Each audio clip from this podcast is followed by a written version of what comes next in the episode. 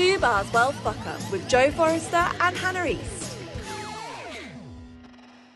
Hello, I'm Joe Forrester, and welcome to Foo Fubar's World Fuck Up with myself and Hannah East. Now, the world is a scary place right now as Arsenal look like winning the league, Cristiano Ronaldo can only get booked on Talk TV, and millions of people are happily watching a man who was responsible for government health policy last year eat a camel's knob on national television. But never mind, because at least we have the spectacle of a World Cup to look forward to.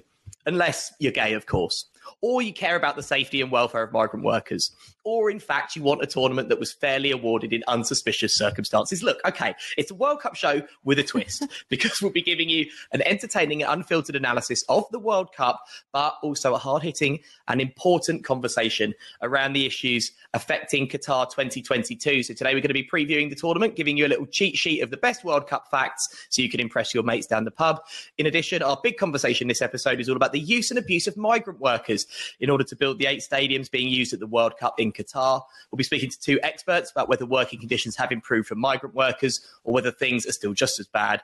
And also, we'll be speaking to a former footballer turned agent about what it actually means to be a football agent. Right, it's not just me, it's going to be Hannah East with you as well every episode. You're right, Hannah. Yeah, right. Gosh, Joe, you did that really professionally. I was running out of breath at the end. It's like a kid know, when you take a big breath. well done, though, Joe. Um, we, but we, we're, doing a, we're doing a proper show for the is. World Cup. Are you excited? I am excited, but when we're the, some of the topics we're going to talk about, maybe they need to be talked about, but might mm. sound a little bit depressing. Um, yeah. But yeah, this is an exciting opportunity to educate people, give you facts. You can go to the pub, be like, guess what? I know everything about football. Ask me. Do you know what? I think the idea of the show is yes, we're all still going to watch the tournament, and of course, we're we're going to. Well, I'm going to be watching England and wanting England to to win, but equally, this tournament is marred in controversy. So let's talk about it. Let's not do what all the big corporate sponsors are doing, what yeah. FIFA want you to do, what some of the broadcasters might be doing. Let's talk about these topics, but don't worry because there are still going to be plenty of knob jokes. Yeah, so, obviously. yeah, not in the serious sections, but but yeah, we're still we're still going to kind of be doing the silly stuff as well. Yeah, as much we as we indeed. can. We are. Are you um, excited? Are you excited for the World Cup, Joe? Do you know what? Right, I'm. Yes, but I don't have like that kind of sick in my tummy feeling that you get before a tournament. Because I think what normally happens is the season ends, you get FA Cup yeah. final, playoff finals, Champions League final, and then you go, oh, it's the World Cup in two weeks. I don't know what to After do with your myself. 18 to 30s in Magaluf, which neither of us can go on, by the way. Back in the day, I'm talking, not now. If we were on the 18 to 30s holiday, Hannah, we would be there as the coach driver. Yeah, or, we would. Or like managing the reps. the chaperone sweeping up the chunder. That would be us. Oh, awful. No, no, no, no, no. no. People who, who, watch our stuff will know, like, you'll be able to see from how um, rotund I'm looking that I've had for quite a big week on the lagers. Let's call it bloated. Yeah, it is a little bit, isn't it? Because I mean, there there is an extra chin where there wasn't one before, and the kind of fat is rising up my face to make my eyes close. Um, but but Hannah, you obviously have had an up and down season with Manchester United, yeah, and now it's time for a World Cup. What are your kind of what's your vibe during a World Cup? What's your excitement level? What's your tradition? How do you watch the games? Well, uh, going off the back of some of the things we are going to discuss today, there's you know a lot of negativity around it, but the the World Cup's going to happen in Qatar. It's going to start regardless of what we say. So it's like, right, let's talk about what has happened up to this point, but also let's enjoy the tournament because we're going to see the world's best footballers. It's a really exciting opportunity. I've got two young kids that are four and six. We've got our chart on the wall. I'm like really excited to educate them. Um, so when they get older, we can socialize and go to football games instead of having to do stuff that they might have been interested in should I have not have reared them to watching football all the time. Um, but it's really exciting. Like there's a nice vibe around it. It's just a weird time of year mm. um, mm. to have it because it's going to affect I'm a celebrity on an evening, you know, controversial. um, but I'm excited for it. It's going to be good. so that's it, the hard hitting issues. Um, right, we're all interested in how much of a chance England actually have at this year's tournament. So with us now is Simon Gleave. Uh, Simon is the head of sports analysis at Gracenote. So they are the number geniuses who crunch all of the numbers and work out kind of the exact likelihood of things happening in sport. I'm Simon. Hello, thank you very much for joining us. Hello, Joe. How are you? Yeah, very well, thank you. We're getting tentatively excited about the World Cup. The first thing I have to ask, right, is can England actually win the blooming thing? well, they can all. Anybody can win. that's uh, that's a that's a fact. Anything can happen. I mean, we saw last time Croatia reaching the final. I think nobody really expected England to get as far as they did uh, last World Cup either. So really, anything can happen when it comes to a World Cup. But it's not necessarily about can they win. It's more about are they one of the favourites to win? And in that case, I'd probably say no, they're not. Oh, yeah, Simon. Simon, we looked at some of your, your charts earlier, and it it was a little bit depressing. Yeah, tell us statistically what are England's chances? Okay, so um, so I think it's good to just step through the the different things that uh, that can happen. So first of all, we do expect England to reach the next round, so they are expected to get through the group phase. Um, we have them as the favourites to win Group B, with a 64% chance of getting through to the the, the, the knockout uh, rounds. Um, then we have uh, a 34% chance of reaching the quarterfinals, um, a 16% chance of reaching the semi-finals, uh, roughly 8% chance of reaching the final, and a 3% chance of winning. Oh. However, at this point, at this point before it starts, um, you know, we uh, th- there's not many teams that have a very high chance of winning because uh, there are so many good teams at the World Cup. So uh, the chance. And who are those teams, Simon? You think who do you think is going to be the top three? So, um, so the team that we have that we give the most chance to, which is only twenty percent still, is Brazil. Mm-hmm. Um, they're ranked number one on our world ranking, and uh, if we play the simulations of the World Cup through in our system, then uh, then they come out as winners twenty percent of the time, and they're followed by Argentina, sixteen percent chance of winning, and those two are the big favourites. Third, we have, um, let's just have a look at my sheet. We have the Netherlands and we have Belgium roughly no sorry the Netherlands and uh, and Spain roughly equal to each other but the Netherlands is also very close because they've obviously not had much of a presence at recent international tournaments and it's been something of a fallow period for them um, now, I know you're based in the Netherlands, Simon. Has that got anything to, to do with Absolutely not. No, no. has nothing to do with me where I live. No. no, I mean, the Dutch performances uh, recently have been really, really good. So, uh, I mean, they slaughtered Belgium in the Nations League away from home. Belgium's obviously one of the, the top sides. They've done they've done very well in the Nations League. The Netherlands they've reached the final, the finals of that competition, which uh, take place next year by winning their Nations League group. Um, and you know the, the, system that we have assumes that England were playing to their uh, their uh, maximum ability during those Nations League uh, matches because obviously England didn't do so well in those and had some very bad results, which is why we don't rate them as highly as we would have done, let's say, a year ago. Well, I heard something depressing the other day that in England's group, which is um, Iran, Wales, and the USA, the only team in that entire group to win a match in the last international break was Iran. So no one is coming into it that hot. no, that's true. That's true. Um, I think Iran didn't. I think Iran beat Uruguay during the uh, last international break, and I mean, yeah. this is that's. A, we could just touch on Iran. I mean, Iran. Probably most people don't know much about Iran, but we have Iran going getting through this group with England, um, or as you know, the second most likely to get through. I guess it's a 50-50 thing between them and the US by uh, right. in, in our in our calculations. But Iran um, are probably better than people realize. Mm. Uh, we rank them in the top 20 in the world. So uh, it'll be interesting to see what happens on that first match. And to be honest with you, you know, I'm not too keen on playing Iran in that first match. I think it would be better if they'd already if we played somebody else first rather than them. I'm yeah. also not particularly keen on playing Wales last. no, I don't think any. They're a bit of a bogey team for us, aren't they? yeah, yeah, it could be tricky. So, uh, so we'll see. It's quite a delicate group in terms of not just national rivalries, but also international relations. So it's a bit, it's a bit of a dicey one, Group B, to be honest. Um, but are there any particular players that that you think we should maybe be watching out for in this tournament?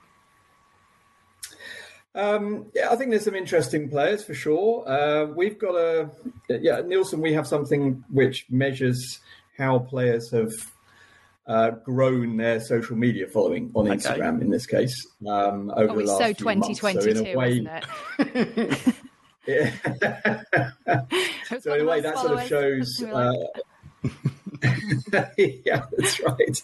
That sort of shows, you know, who's who are the sort of um, yeah the viral players, I suppose you could call them this season, the trending players this season.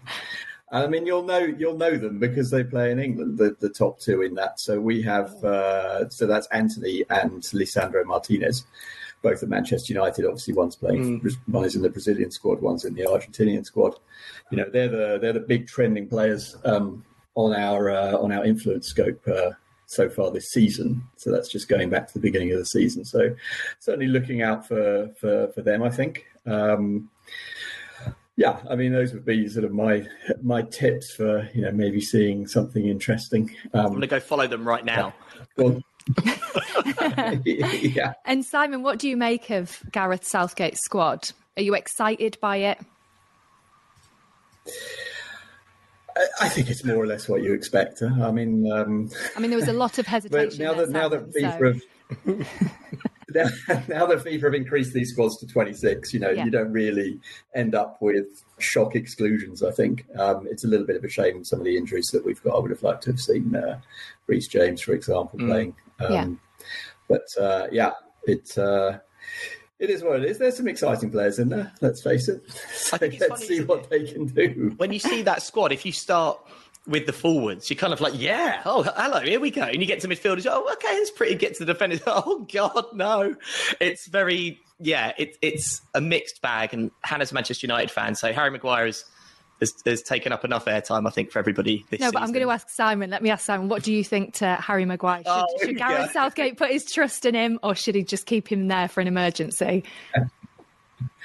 That's a loaded question. I can't win on that. Um, I think uh, I, I, think the problem is that England have a uh, England's defence, as you've said, Joe, is not particularly strong. Whoever you put in there, um, and Harry Maguire is uh, Harry Maguire probably takes a bit too much stick. Really, yeah. he's not uh, quite as bad as people say. So uh, I'm I'm happy with it. Let's see when when when he when he heads a goal in to win a match as, as well. You know, at the other end from a corner, exactly. then he won't be complaining. Well, not to worry as well because Gareth Southgate's done him a real favour by putting Eric Dier in there as well who's um, really really specialised in the last couple of months in uh, in giving the ball away to opposition attackers just to make things more interesting for Spurs fans. Um, so, are there any underdogs that we should be looking out for? Any any teams that might surprise us at this year's tournament? Well, I've mentioned Iran already, so they're they're, they're certainly one I think um, who are interesting and worth taking, worth keeping an eye on. Um, Ecuador in the uh, in the Dutch group are also uh, we've also got them qualifying as second um, behind the Netherlands, but. Uh, you know that group's also interesting from the point of view of what Qatar are going to be like in terms of the uh, in terms of the matches they've played. They're, particularly impressive, but they are at home, so we we have given them a home advantage as we always do. Um, we still have them coming third in that group, but uh, you know, let's see. I again, I think it's a team that no one really knows uh, anything much about. Um, Uruguay, Uruguay is always interesting. I think they're often forgotten about Uruguay. I mean, it's uh, what is it now? 2010, they reached the semi-finals. They're always an interesting team. Um, they're again, they're probably a much stronger team than people realise. So I think uh, we, have got them in the top 10 in the world and I think they just get forgotten about. So yeah, I'd say those three are probably the uh, the interesting ones. Um, and I think you know the, uh, the, the Netherlands. I think uh, in terms of the European teams, I think the Netherlands, uh, with the form that they've had, and the fact that uh, this squad that the Dutch have now is probably better than the one they had in 2014 when they reached the semi-finals with uh, with Van Gaal as as manager, and he's obviously back again. Mm-hmm yeah, they could be a, a, dark horse to win, I guess. Well, it's been it's been lovely to hear nobody mention France or Germany, so that has made me tentatively happy as an England fan. Um, now, Simon, I know what your analysis tells us, and this is this is maths. Okay, this stuff is pretty infallible in terms of probabilities. But what does your what does your heart say? Just before I let you go, what does what does your heart say? The winner of the tournament will be this year. Um, I quite like Argentina or Holland. yeah, so I know they're up there. I know they're up there, but uh, you know, I mean, I, and I also have a bit of a. I mean, obviously live here, but uh, the first World Cup I ever watched was 1974, and so obviously I've, I've always had a weakness for the Dutch team. Um, yeah. Back in the 70s, England didn't make it, so the first two World Cups I ever I watched as a kid were Holland in the final both times and losing both times. So, uh, so yeah, I think uh, I'd like to see the Dutch win, but Argentina are probably my favourites. Well, if they play like that that team in 1974, then I, I don't mind them getting all the way to the final. I've got to say. Not sure there's much chance of that these days, but uh, you yeah. never know, I suppose. Um, Simon, thank you very much for chatting thank to us. It's been a Simon. real pleasure. Been so so interesting. Um, that's Simon Gleave there uh, from Gracenote. He's the head of sports analysis there. Right. We are going to now go through some facts to impress your mates at the World Cup because yeah. Hannah, being a football fan, yeah, is all about one-upmanship.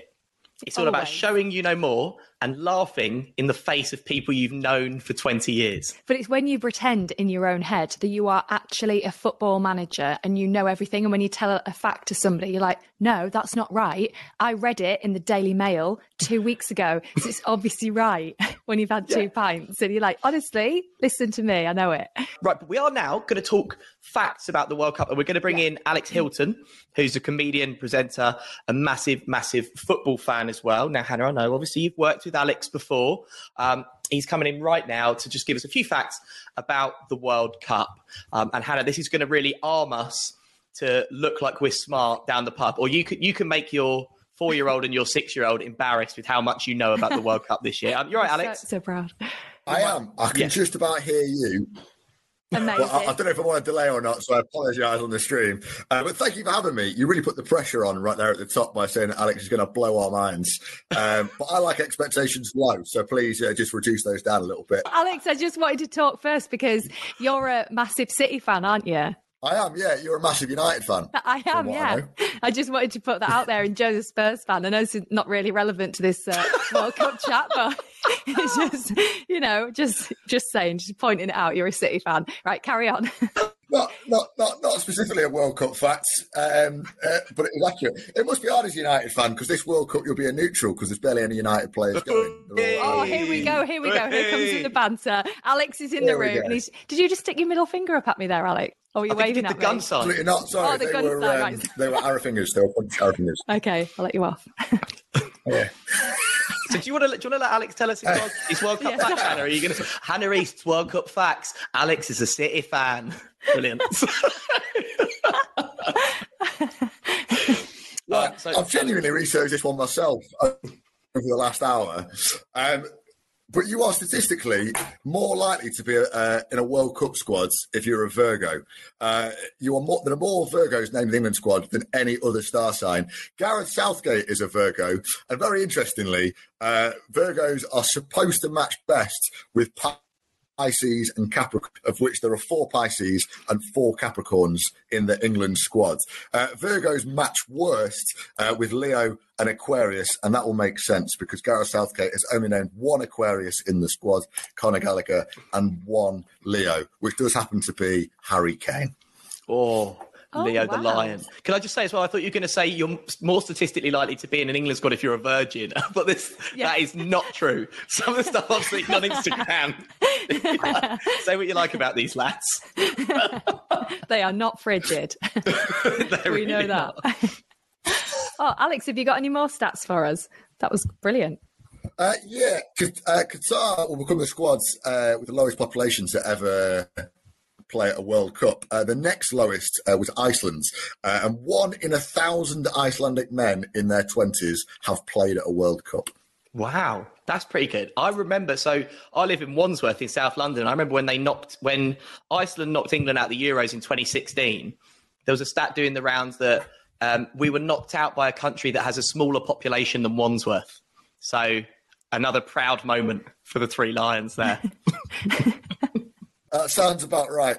Um, fascinatingly enough, uh, in our current World Cup group, Iran, Wales, and the United States, England have never played uh, Iran in any sort of competitive fixture. Uh, we've only played the United States twice, in which they've beaten us once and they've drawn with us once. Uh, and Wales, we have played 103 times and have an absolute mixed bag of results against them. I have a slightly sexy or steamy fact about the World Cup. Did you know that the World Cup winning country sees a baby boom nine months after the World Cup. So, oh God, better not look at my husband then. if, if England win the World Cup, Andy East will be chasing you around that house with his England shirt on and his little Y fronts. oh, his little what? Yeah. um, Alex, sorry, mate. Have you got any more? I've got more. Uh, lots of people have been talking about boycotting uh, the Qatar World Cup. Um, the last team that properly boycotted the World Cup was India. India only qualified for the World Cup once, and they qualified in 1950 and then decided to boycott the World Cup. Do you know why India boycotted the World Cup? Is this because of the shoes? Yes. Yes, correct. Uh, they, they, weren't allowed to play barefoot. In 1950, the Indian National Football League was played barefoot, and they were upset that FIFA insisted they would have to wear boots if they were to play in an international tournament. So they decided to boycott the whole tournament in Brazil that year. That's weird, isn't it? Because FIFA, FIFA are kind of happy for migrant workers to live in labour camps, but they won't let the Indian team play with no shoes. That's a weird. That's a weird moral system that they've got going on. But hey ho, that's football. Well, is that it? Is it the PPE policy that FIFA have got? Is obviously in the 1950s they were right on point. You've got to have the right uniform. You've got to play in boots, hard hats. There's got to be a safety supervisor at the 1950 World Cup, and they've done away with that now. We live in a modern world. It's uh, fascinating to see. Um, look, nice one, Alex. Um, it'd be great to get you on again. We'd love to chat to you again. Thank you very much for your facts as well. And I think we've all learned one important thing about the World Cup, and that's that Alex is a City fan. So thank you very much for that, Hannah. Um, nice one. Do make sure Thanks, you um, you follow Alex on Twitter and Instagram and stuff. Brilliant uh, comedian, presenter, massive football fan as well. Be sure to get Alex on again. Right, Hannah. Very quickly. Here's a really important thing that all football fans, all England fans, need to know. One of the most difficult things, of course, is planning your pub times around a major tournament. Yeah. Because you know that you need to be off work that afternoon, probably the morning after as well. But there's different permutations of where and when England might play, depending on when they finish in the group. Yes. So I have worked it out for you.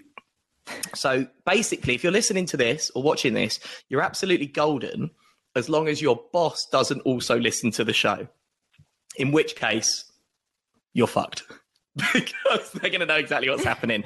So, England's first game, 21st yeah. of November, one o'clock on the BBC. England are playing Iran. On that Friday, the 25th, 7 p.m. on ITV, England, USA. Tuesday, the 29th of November, 7 p.m.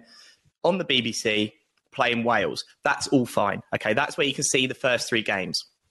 Now, here's where things get difficult. So when you make your pub bookings, most pubs will let you cancel kind of with 48 hours notice without losing your deposit. So my advice is book every possible England game en route to the final and just cancel as appropriate.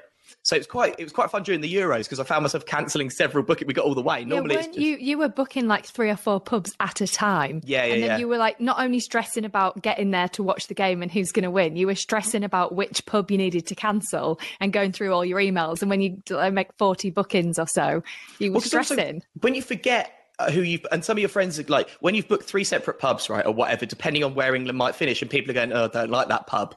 It's at the level of ingratitude. It's outrageous. Because um, also they get booked up very quickly, don't they? These pubs, so you want to be able to get in. So if England finish top of Group B, it's likely they'll end up playing Ecuador or Senegal. That will be on Sunday, the fourth of December at seven pm. The quarter final, potentially France or, France or Argentina, will be on Saturday the 10th at 7 p.m.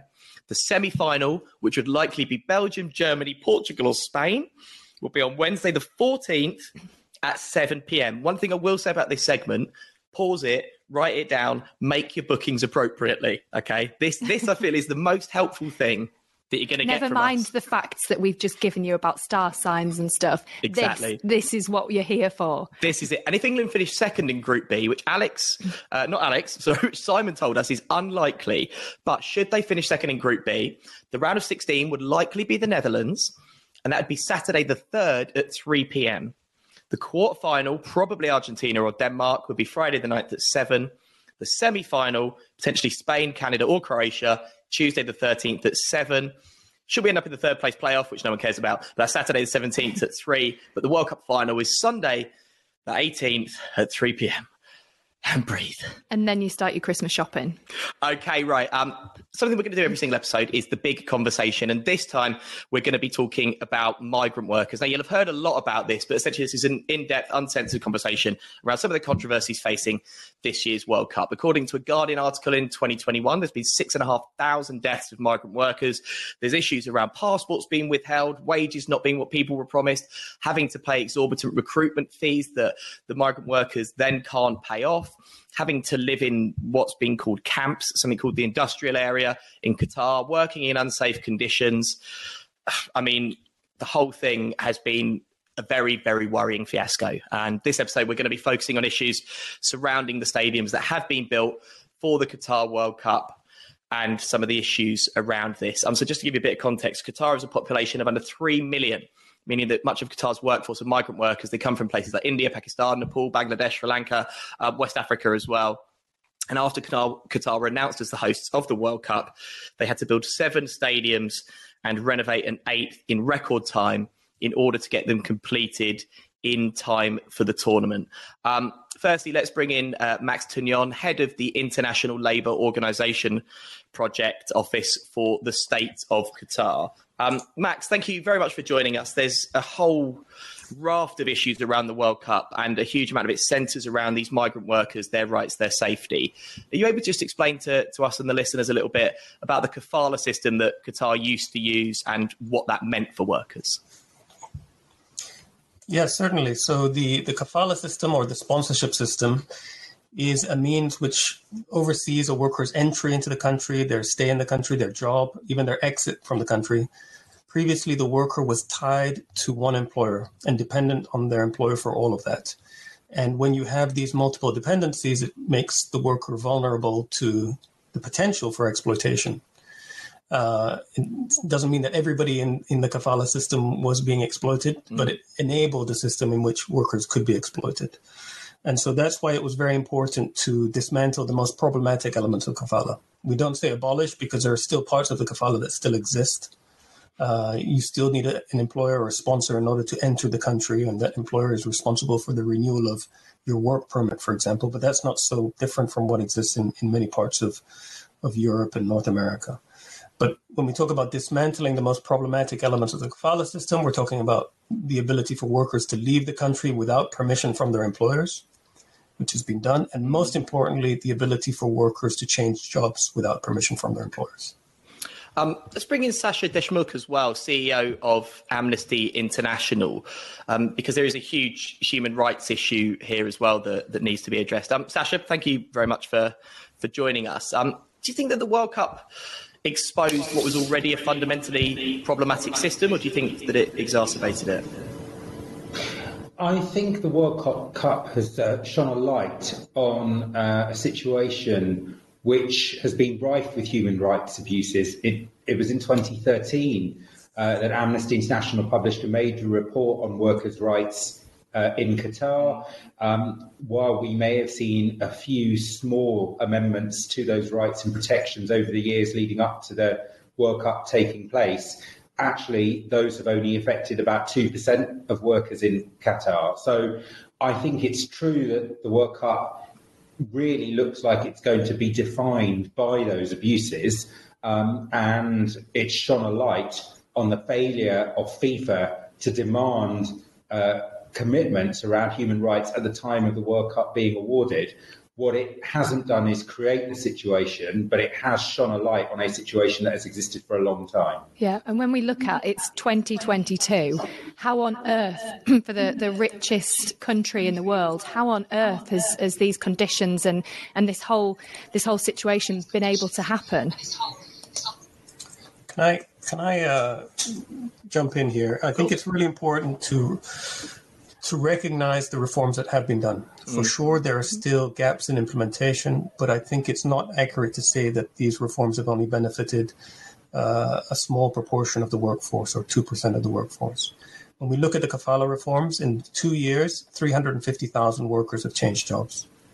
Uh, with the introduction of a minimum wage, 280,000 workers saw their wages increase to a, a minimum threshold yes, people will argue that it's low, but it's it's a significant improvement from from what it's before, and it's not a fixed minimum wage. It will evolve over time. So 13% of the workforce benefited from those reforms. When we think about other changes, you know, the first time we have elected migrant worker representatives in the region, these are substantial. I'm not suggesting that the job is complete, that the work is done. Mm. We talk to workers on a daily basis. We receive complaints from workers on a daily basis in our office in Doha. We know where the gaps in implementation are, but we don't see the World Cup as the finishing line you know, we will continue to work in the state of Qatar with the government, with workers and employers uh, to make sure that all workers uh, can benefit from these changes. I think where I would disagree is that while I think um, I agree that the World Cup is far from the finishing line, I'm afraid I do disagree that the changes so far have been substantial. I mean, let me just give one example.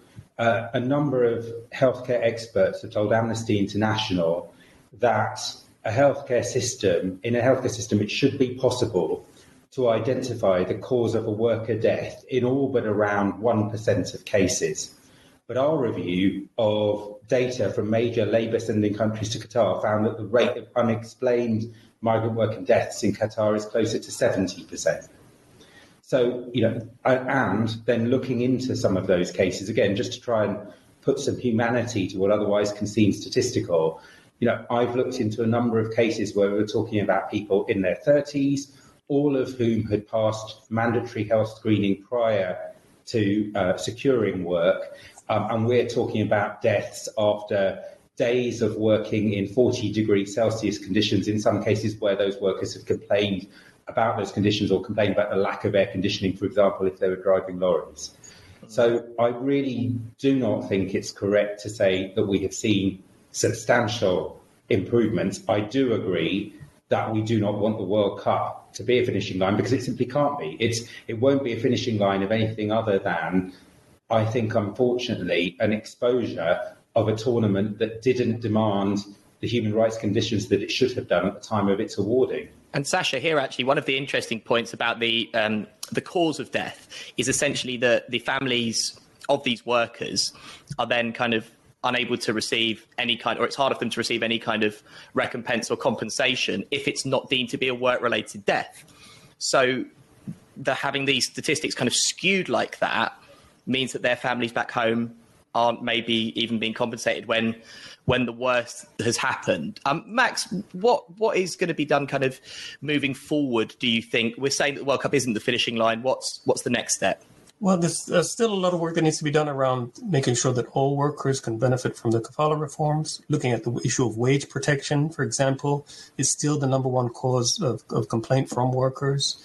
The government has established a fund to to pay out workers their their wages and benefits when they get a court ruling in their favor. That's paid out 320 million dollars in just a few years. So it really gives you an indication of the scale of the problem, but also the fact that you know the government isn't not doing anything to, to, to make sure that workers can receive their benefits. And then one of the other priorities, which is often not talked about, is the issue of domestic workers' rights. Uh, there is legislation in place protecting domestic workers. Uh, we've worked on a model employment contract uh, that provides additional protections. But still, when it comes to uh, working time for domestic workers and the, the right for them to take at least one day off per week, this is where we see shortcomings in implementation. Sacha, can I ask you how culpable do you think FIFA are in in all of this? Because they created this situation where obviously these stadiums had to be built.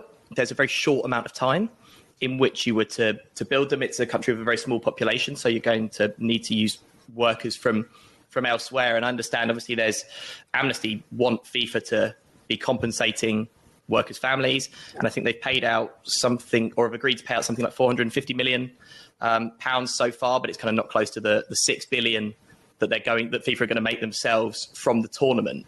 Um, how much do you hold FIFA responsible for for what's going on? Well, FIFA certainly could have um, demanded human rights commitments as part of the awarding of this tournament and didn't do so. Um, so certainly, I think from the off, this tournament on the part of FIFA, actually, I would say on the part of other footballing authorities, um, has not been taking its responsibilities in relation to human rights nearly as seriously as it would need to do. Just in relation to that point that you raised around compensation, mm. um, it, it's not correct to say that there have been those those commitments. Amnesty International and others have talked about the need for there to be mm. uh, proper enforcement and loopholes closed around compensation. And you're absolutely right that we have talked about um, how, of course, you know, prevention is better than compensation, but we are where we are, so there should be a, a comprehensive compensation scheme. Mm.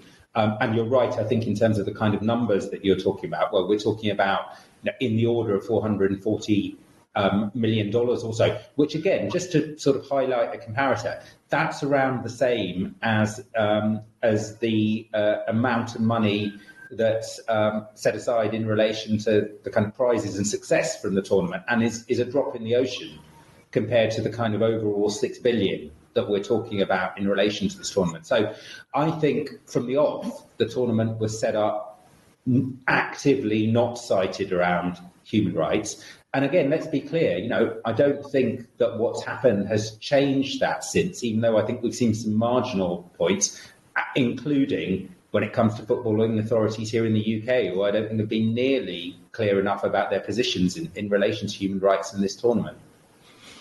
Let me, let me again, sorry, just the issue of uh, marginal or negligible change.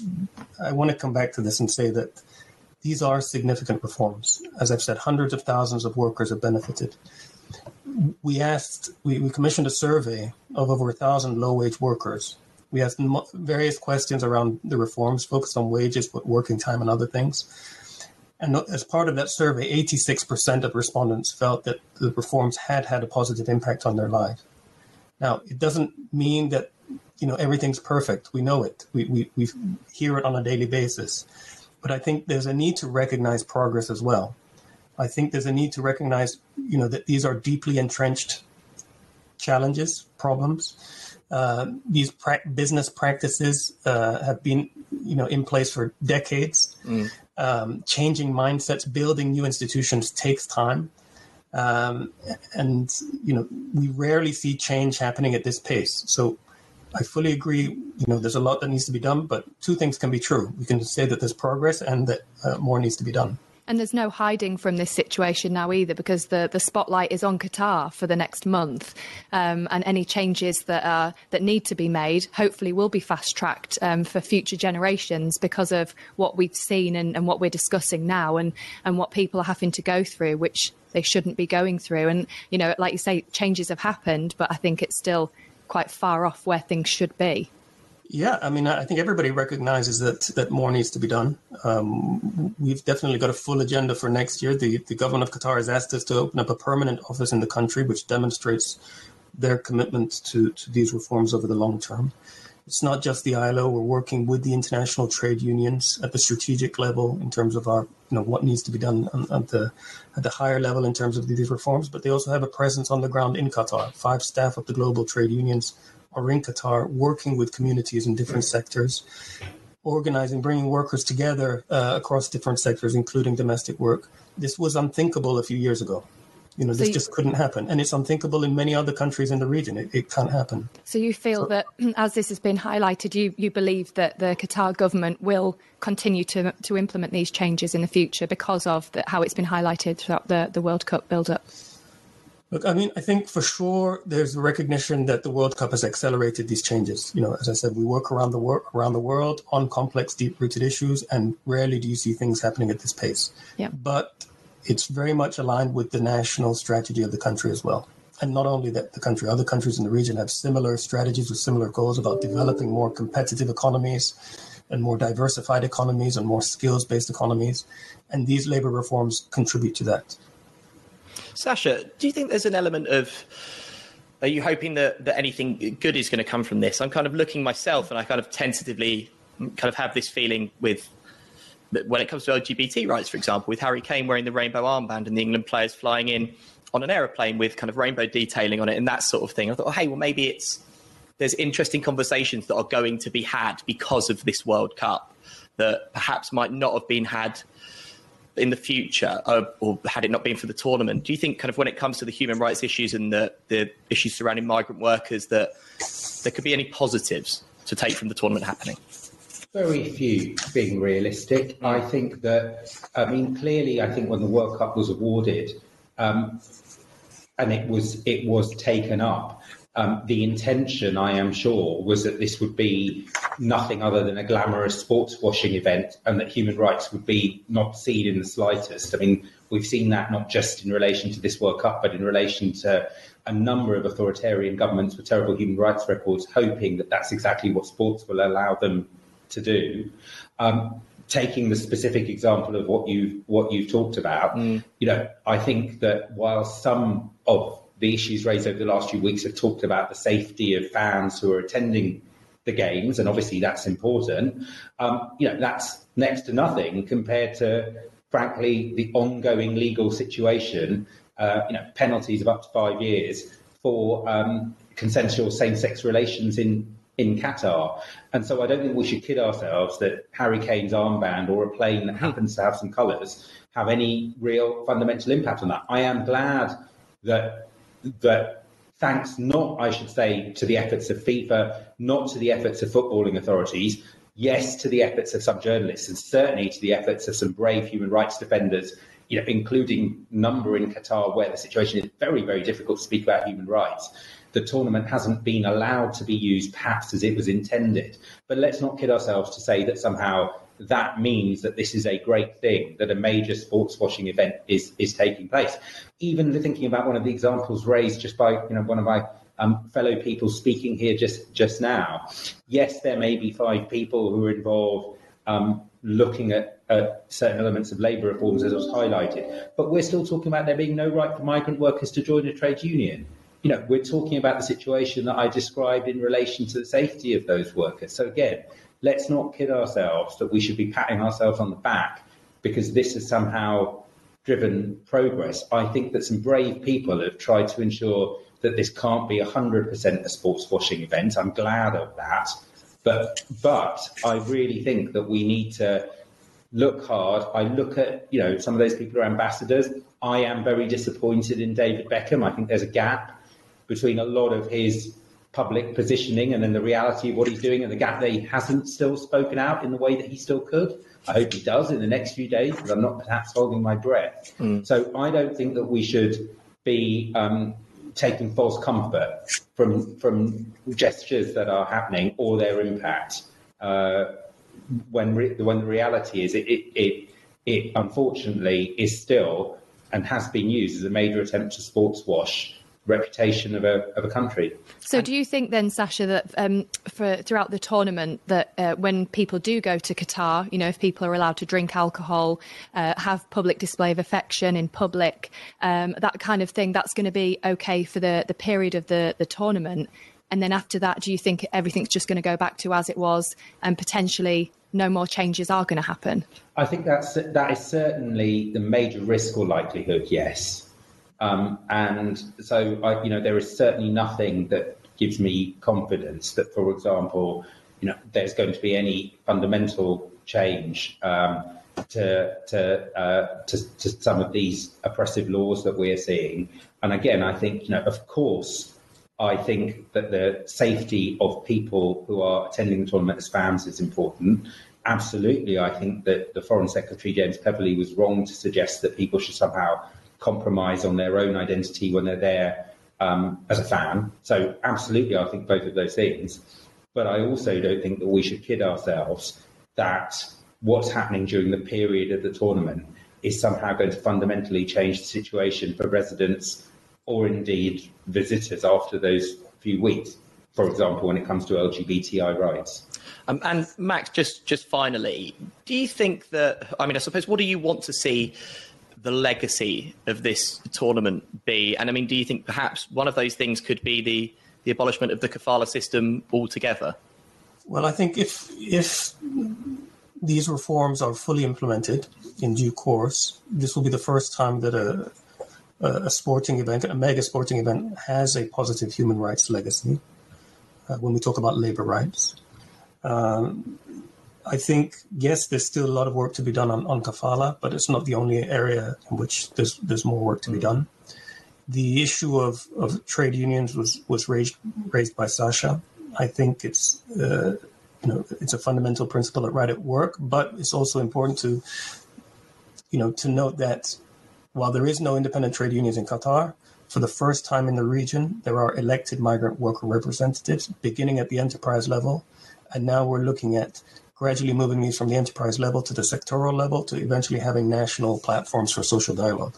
This is a major issue in a, in a region where we don't see in, independent trade unions, gradually building up workers' voice and workers' representation, and it should be done in you know through evolution, not revolution. You know, if this is indeed going to be sustainable in the long term, it has to be something that is adapted to the context uh, of, of a, of, a, country. It can't be something that's transplanted from another country. So this is a strategy that mm. I've not come up with. It's something that's been negotiated with the ITUC, the International Trade Union Confederation, and the global union federations. This is the approach that was adopted uh, with the government of Qatar to gradually build up workers' voice and representation to make sure that uh, it is indeed sustainable in the long term. And Sacha, just just finally from you, what does justice look like for these these migrant workers who've been kept in terrible conditions, who've had their passports taken away, who've been injured on site and told to go back to work, and, and those who, of course, have, have died as well. What does justice look like for them?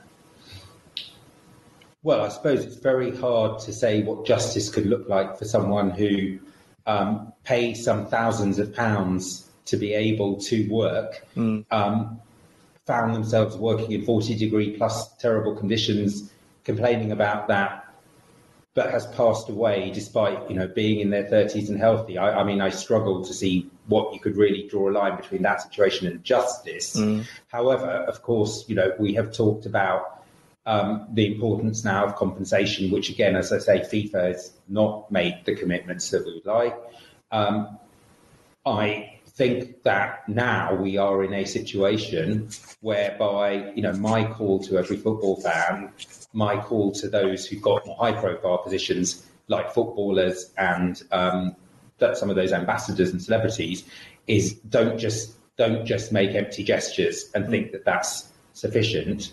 Use the power, use the position, use the authority that you have. Let's not allow this tournament to be used as it was intended to do originally, which was to be a cover over a whole range of positions of human rights. Yes, we may have different positions here on the extent to which the progress has been significant or otherwise. What we're certainly agreeing on is it's far from ideal. Hmm. Um, but what I do think is important now is that fans and others make sure that the real legacy of this tournament is one that shows that hypocrisy around human rights cannot be tolerated. Let's make that the real re- legacy of this it should have been something that was considered more at the time of the awarding of the tournament in terms of commitments to be made. But I think it's now a reality, um, but one that we need to make sure is not lost in the next few weeks.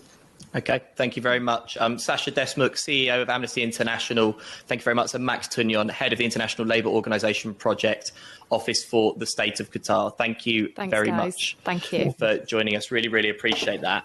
Um, of course, this is a conversation that is going to continue, obviously, over the next few weeks and the next couple of months with the tournament as well. And certainly something that we are going to be going to be chatting about more as we go on. Um, and again, it goes, be... this this goes back to Joe what we were saying. This this is the topic. We've we've given our silly facts earlier, but actually some of, of some of the stuff that Sacha and Max have said today is so impactful. That is the sort of thing that we want people to talk about in the pub and to raise that awareness of actually what has been going on. And it is okay to talk about it. Everyone kind of feels a bit nervous to mention it, but it's the reality of what's been going on.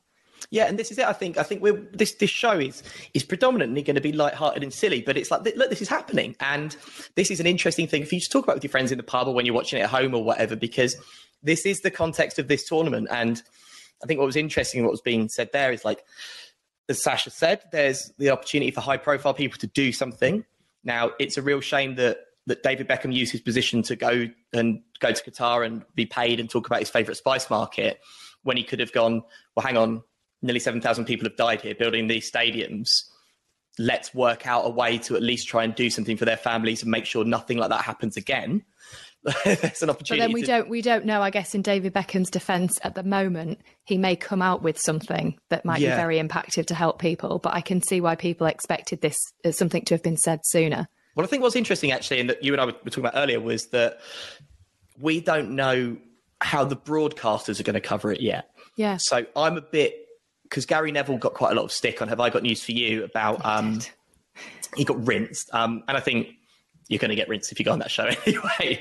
Yeah. Um, but about going to Qatar and that kind of thing. I think he's doing his coverage for the BBC. If not, it's going to be ITV. I've got a 50 50 chance. I think he's doing it for the BBC. um, but I'd be interested to see what their coverage is like. Yeah. And whether they're going to pull their punches, whether they're going to pander to FIFA, whether they're going to say what they like. And I think until we've seen that, we can't judge it. I certainly think we can judge kind of um, other kind of people who maybe all the corporate sponsors and that kind of thing. I think that's different. And the people who are kind of helping FIFA do what Sacha said with sport washing.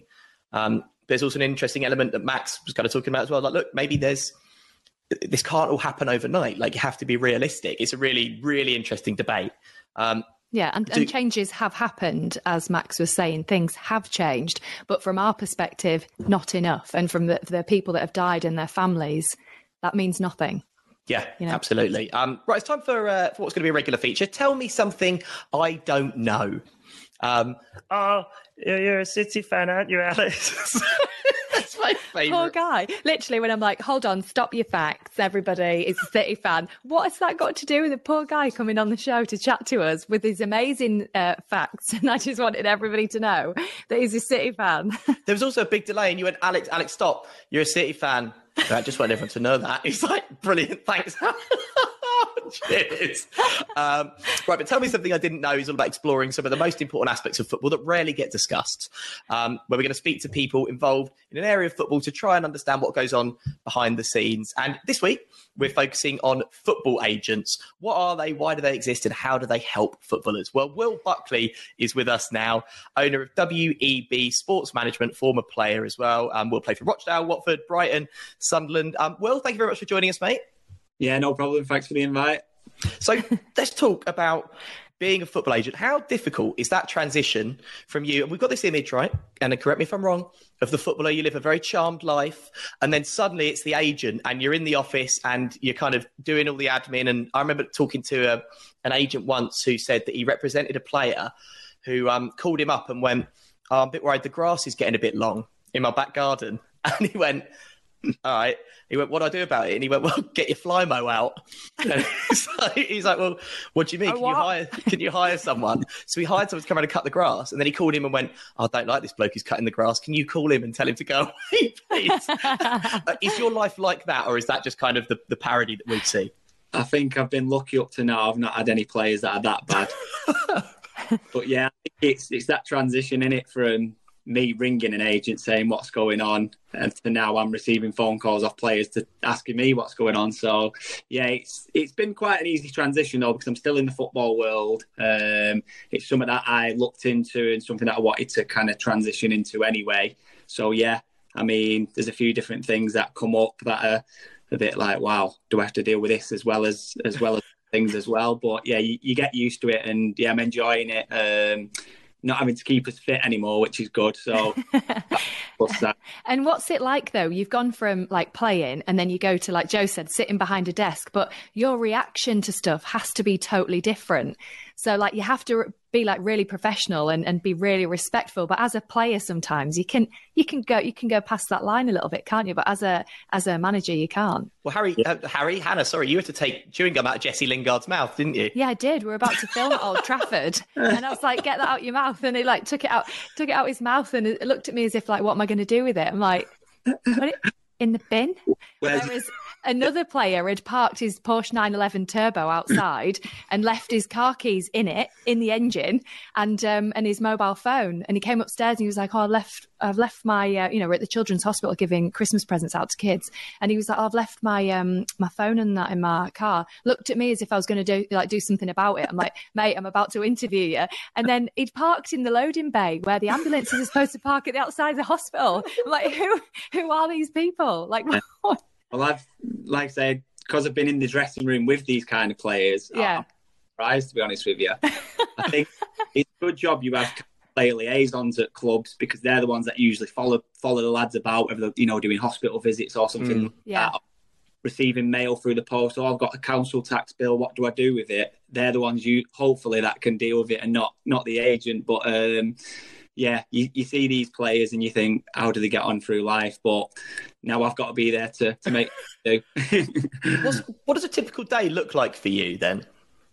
Um, I mean, it can vary. To be fair, it kind of all depends on if my players have got a game, if they're just training. If they, a lot of evenings now, because obviously there's there's going to be games tonight that I'll probably try and get to. Obviously, weekends are different now. It's not playing. It's it's going to kind of figure out which one I'm going to go and see. Mm. Um, yeah, day to day, it can be anything. I might get a phone call off one of my players who's had a falling out with the manager, and it's just kind of relaying back what I, how I dealt with certain situations and you know trying to give them the best advice. I think that's more more my role now. Uh, and, and, Will, how do you do that? How do you deal with um, the the player, and then how do you deal with the manager? Like, do, would you make an immediate phone call to a manager if you're like, do you know what, my player's not happy about this? How is the channels you go through, or how I just have visions of you being like, right, Johnny's not happy, right, that's it. I'm ringing Peter and I'm gonna have a go at him. Is that how it works or not?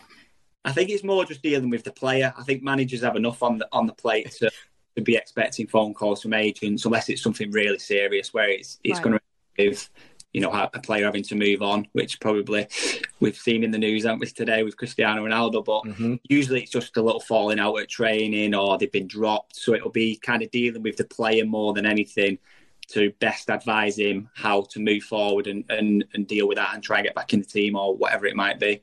Would you ever, I mean, because I imagine, like, say, I don't know, you're looking after a player who's at Spurs, and they're like, I'm really, do you know what? I'm fuming with the boss. Can you ring up Antonio Conte and have a go? Be like, are you, are you sure you weren't in the wrong, mate? Sure? Yeah. like, yeah. it must be scary. I get involved. Yeah, I think it's more. Some managers are open to talking to agents. Mm. Some, uh, you know, I've been a player and I've heard managers go, don't get don't be having your agent ringing me and all this. So it's some managers know it's part of the game. Some are quite old school and like I'm not dealing with an agent kind of thing. So I think people and managers know that agents are, are a massive part of the game. The ones that can deal with agents and players and talk to them respectfully and get the best out of the situation are the ones that will it'll, it'll, benefit the managers in the long run because they'll keep hold of the better players if there is a bit of a falling out or something like that. So it's it's quite an important role to kind of, of just give advice. Really, that's that's my main main main thing for my players. Really. And Will, could I just ask you just just finally? So do you kind of people think about footballers and kind of do think of footballers living quite a charmed existence, but it's not, and it's still a job. And like you say, you still mm. sometimes get mistreated. And I've heard horrible stories about the way managers of stuff have spoken to young players and things. Mm. Do you kind of feel like, I suppose, do you kind of feel a responsibility to help, and do you feel like it's a big part of your job, and that you get to to help these lads be treated a little bit better?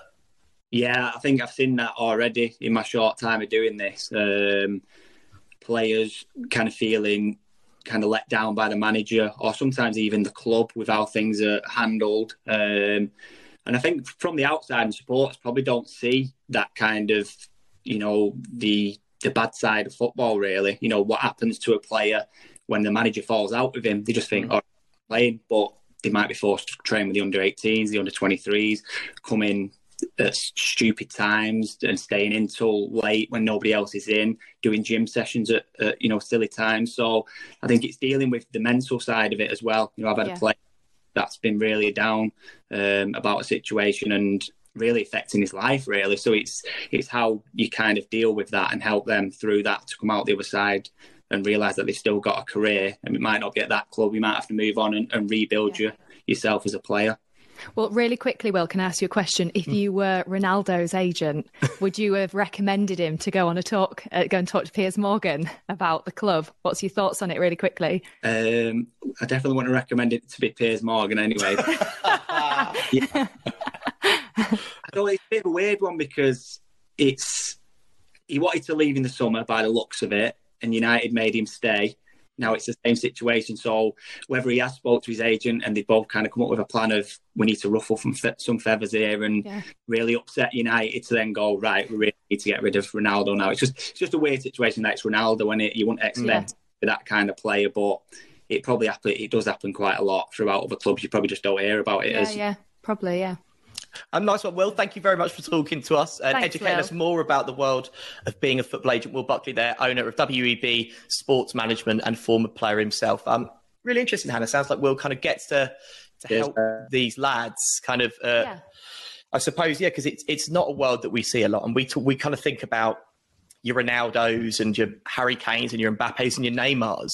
Mm. But that's a tiny percent of these footballers. And a lot of these guys are 17, 18 years old, not knowing what to do away from their families. And it's kind of, he's doing something, um, I suppose, yeah, quite quite noble and that really helps them. Um, right, what a roller coaster in our first oh show. God. Like, we've been like this all the way through. Loved I'm it. I'm an emotional wreck. Need to lie down. Um, right, we are going to be back once the tournament has started. There's going to be lots of episodes throughout the tournament, keeping you up to date on what's happening, having those big conversations as well, and also talking a load of silly nonsense. Um, next week, we're going to be talking about LGBT rights in Qatar with former international footballer and former England manager Hope Powell, and also there's going to be a lot of silly nonsense too. Hopefully, Hannah will interrupt another guest to tell them which football team they support. Whoops. Uh, right. Thank you very much, Hannah. Thanks, Joe. And we'll see you next time. Bye.